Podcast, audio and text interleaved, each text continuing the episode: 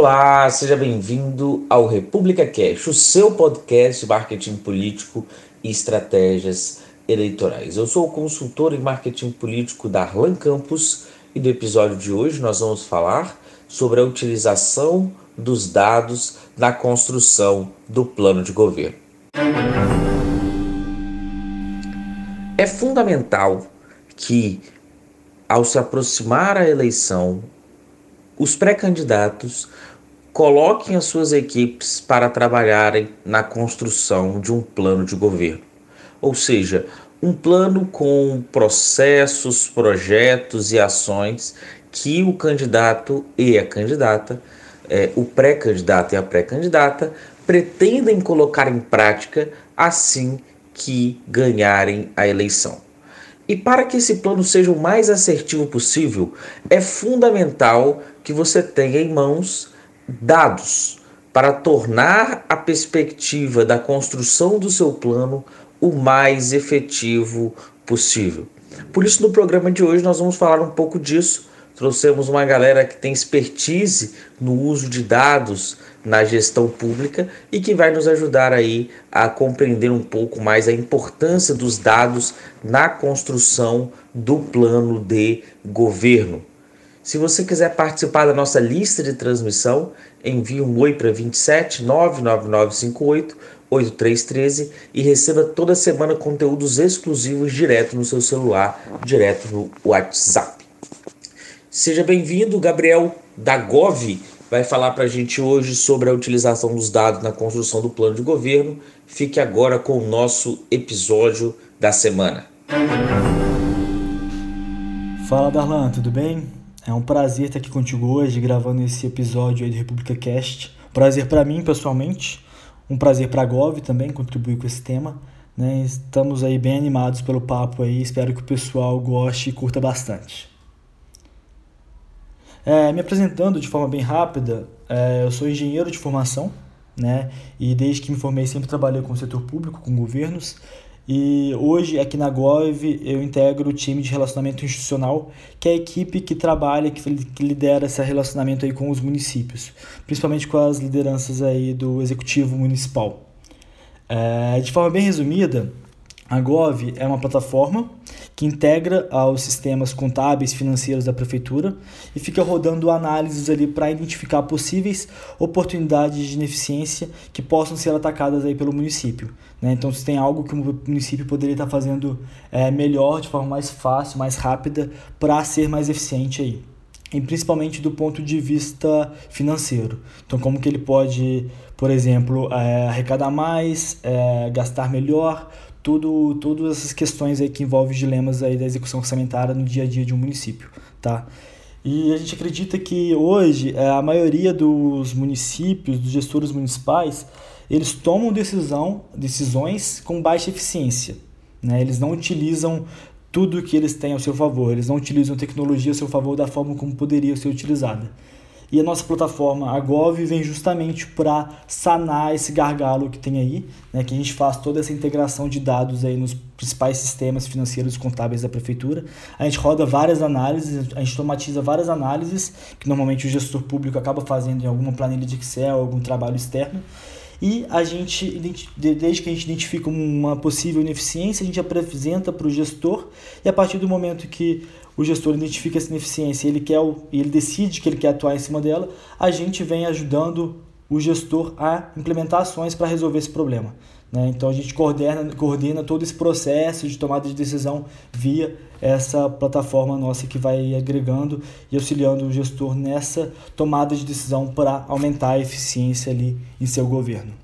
Bom, é, o que é legal é que esse trabalho que a gente faz hoje com prefeituras municipais, né, então que a gente faz com gestores municipais, aí, principalmente prefeitos, prefeitas, secretários secretárias de fazenda, finanças, contadores, é, ele é muito baseado em dados. Né? Então, como que utiliza dados para tomar melhores decisões e implementar aí, melhores políticas públicas.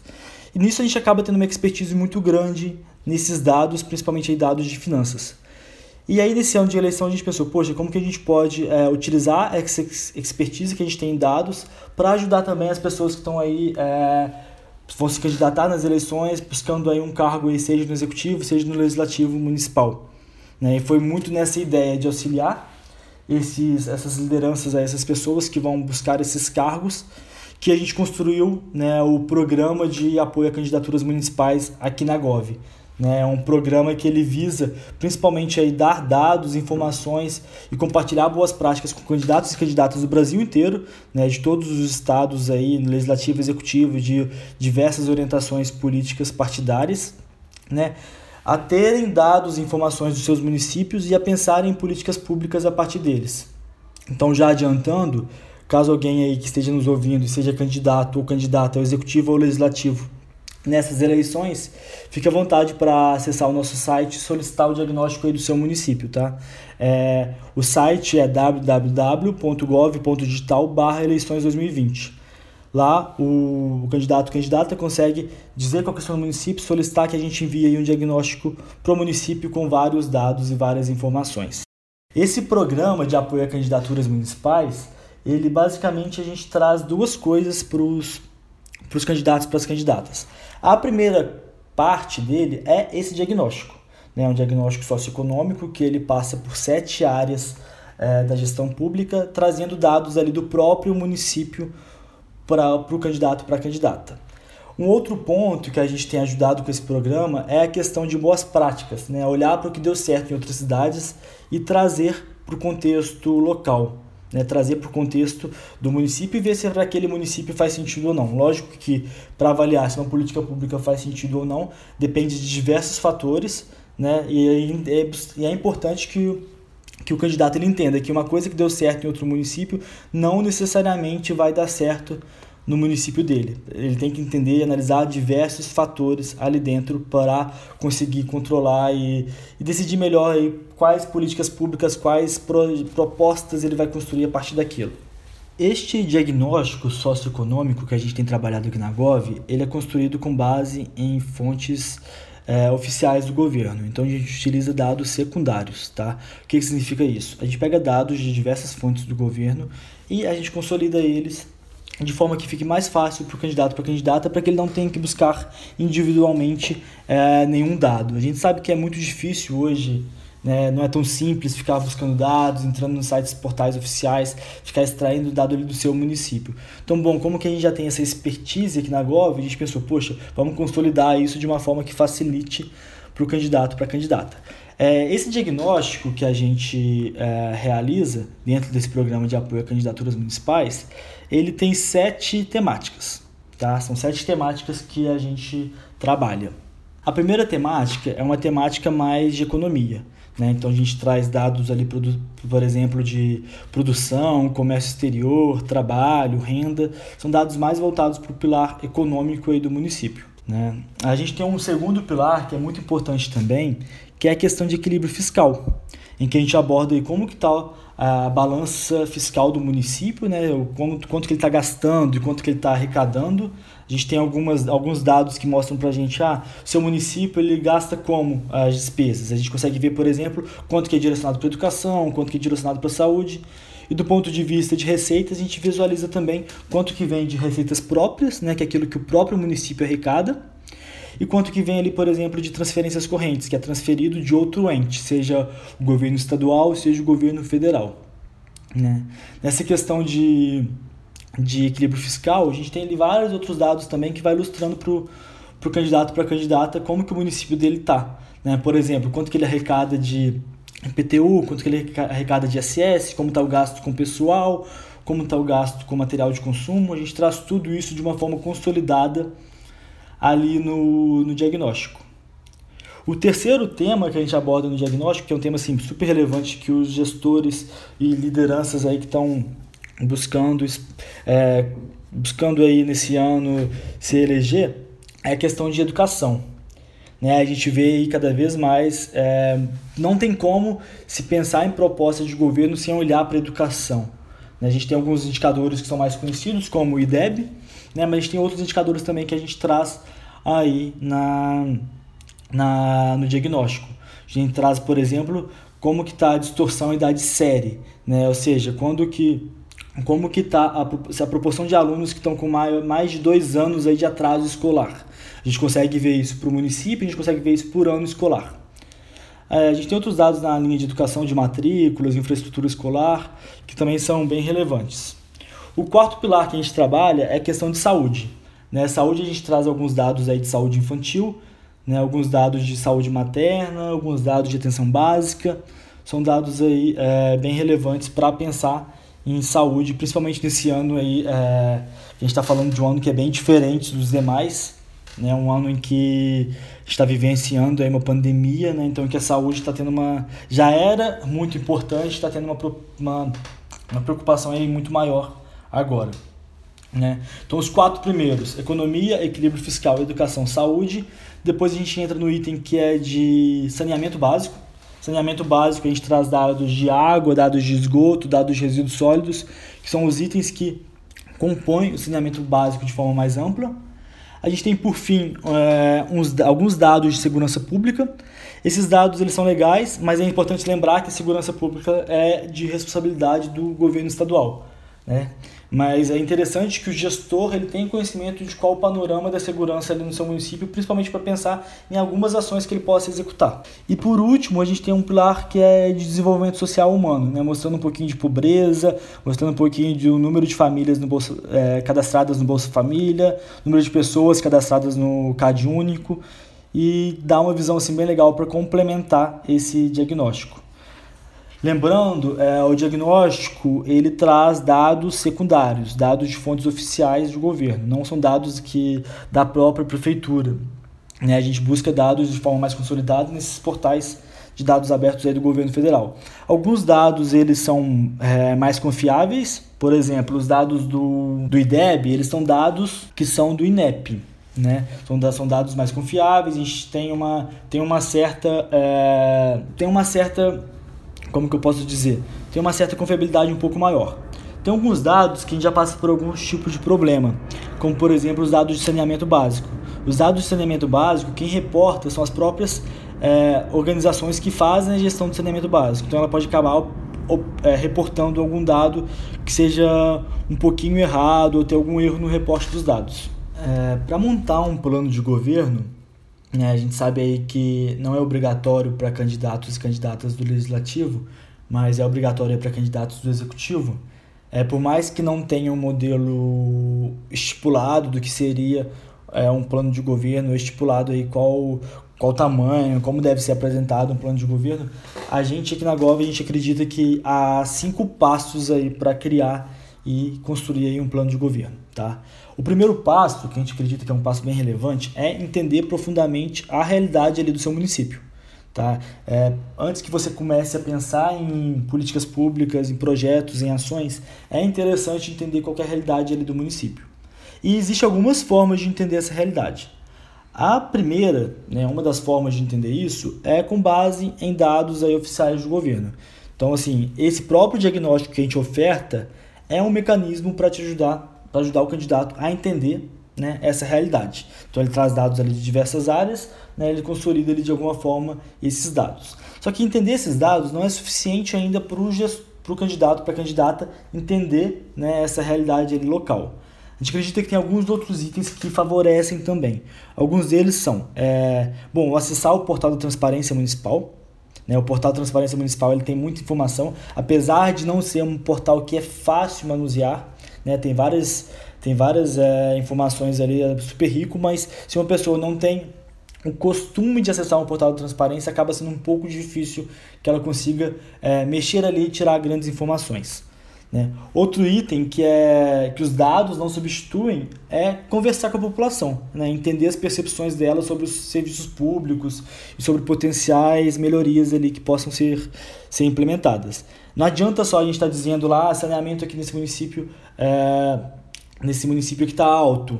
Poxa, é legal você entender isso como está por bairros também. Por exemplo, no município pode estar com saneamento legal, mas quando você pega algum bairro específico, pode ser, poxa, pode ser o que está mais prejudicial lá, o esgoto, o esgoto na porta de casa das pessoas. Então você precisa entender, conversar com essas pessoas para pegar outras informações que os dados não mostram para gente.